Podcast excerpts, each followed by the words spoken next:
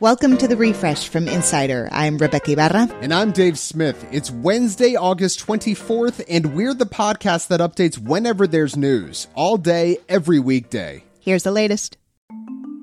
We had another round of primaries yesterday. In Florida, Democrats chose Charlie Crist, the state's former Republican governor, as their candidate to take on Ron DeSantis. Crist told supporters he wants to stop DeSantis's presidential momentum. In New York, Jerry Nadler defeated Carolyn Maloney after redistricting forced the two veteran Democrats to go head-to-head. And there was also a special House election in New York's Hudson Valley. Democrat Pat Ryan beat his Republican challenger in what should have been a G O P cakewalk, giving Dems a renewed sense of hope going into the midterms. Doctor Oz is not ready to give up Pennsylvania's veggie wars just yet. The Republican Senate candidate, of course, recently went viral thanks to a bizarre campaign video about the rising cost of asparagus and packaged salsa. Democrat John Fetterman made fun of him on Twitter, and in response, Doctor Oz's campaign told Insider, quote, "If John Fetterman had ever eaten a vegetable in his life, then maybe he wouldn't have had a major stroke."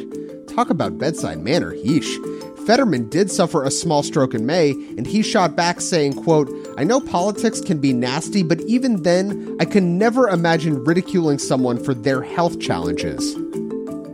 Today is Ukraine's Independence Day, but six months after Russia's invasion, President Volodymyr Zelensky is on high alert, expecting increased attacks. One possible target, the Zaporizhzhia nuclear power plant, where a Russian explosion yesterday killed an employee and his driver.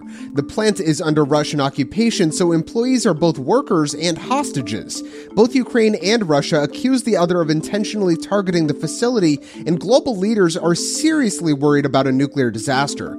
The international The International Atomic Energy Agency desperately wants to visit the site and ensure it's safe. China is suffering through a record-breaking heat wave right now, seventy-three days and counting. Drought is a major cause of nationwide power outages in a country that's invested heavily in hydropower. China's plan is to curb planet-warming emissions by twenty thirty, but as rivers and dams dry up, officials are forced to turn to coal, a major contributor to greenhouse gases.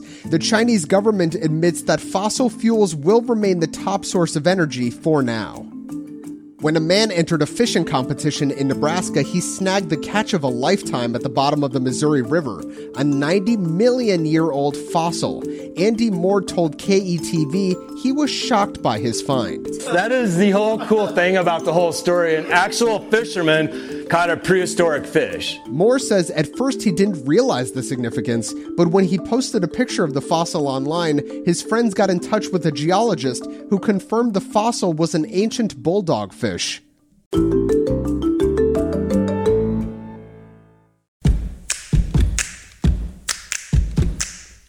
Hey, if you like any of these segments that we're producing for The Refresh from Insider, did you know that you can share any of them on social media? It's true. Just look in the description section of your podcast app and you'll see a little share link next to each story. It's super easy. Give it a try.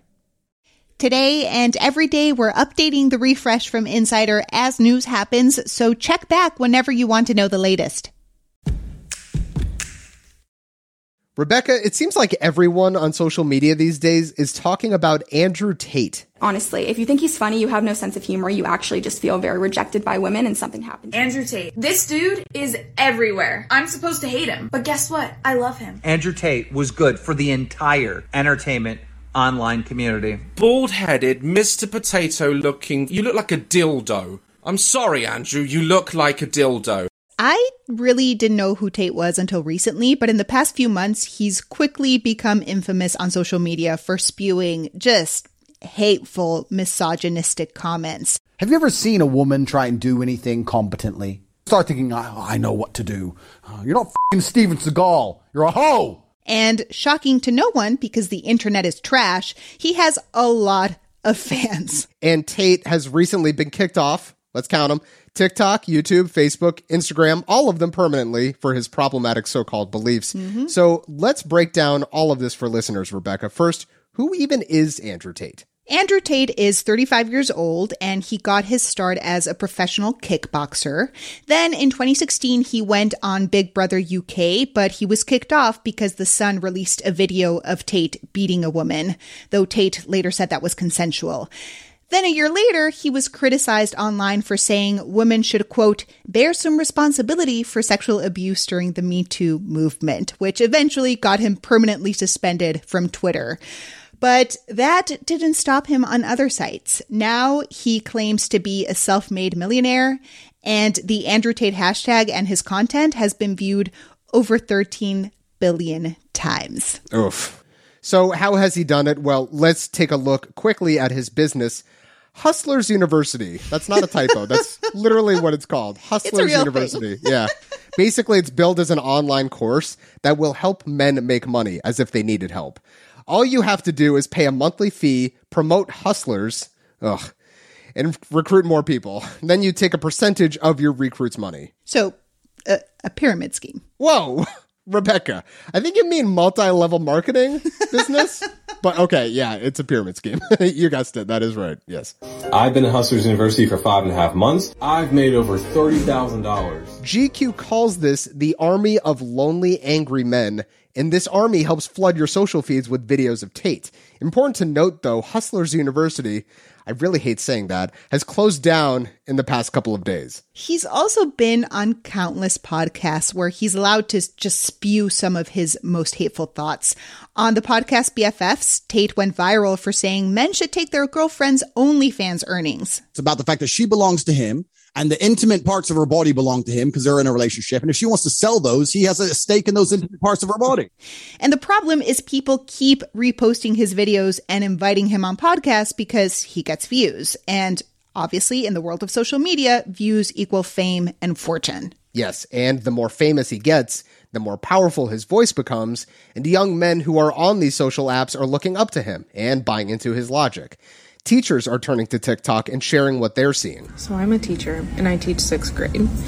Um, we've been in school for three days now, and within these three days, the amount of young eleven-year-old boys that have told me that they love Andrew Tate is ridiculous. This man is really affecting the minds of young men.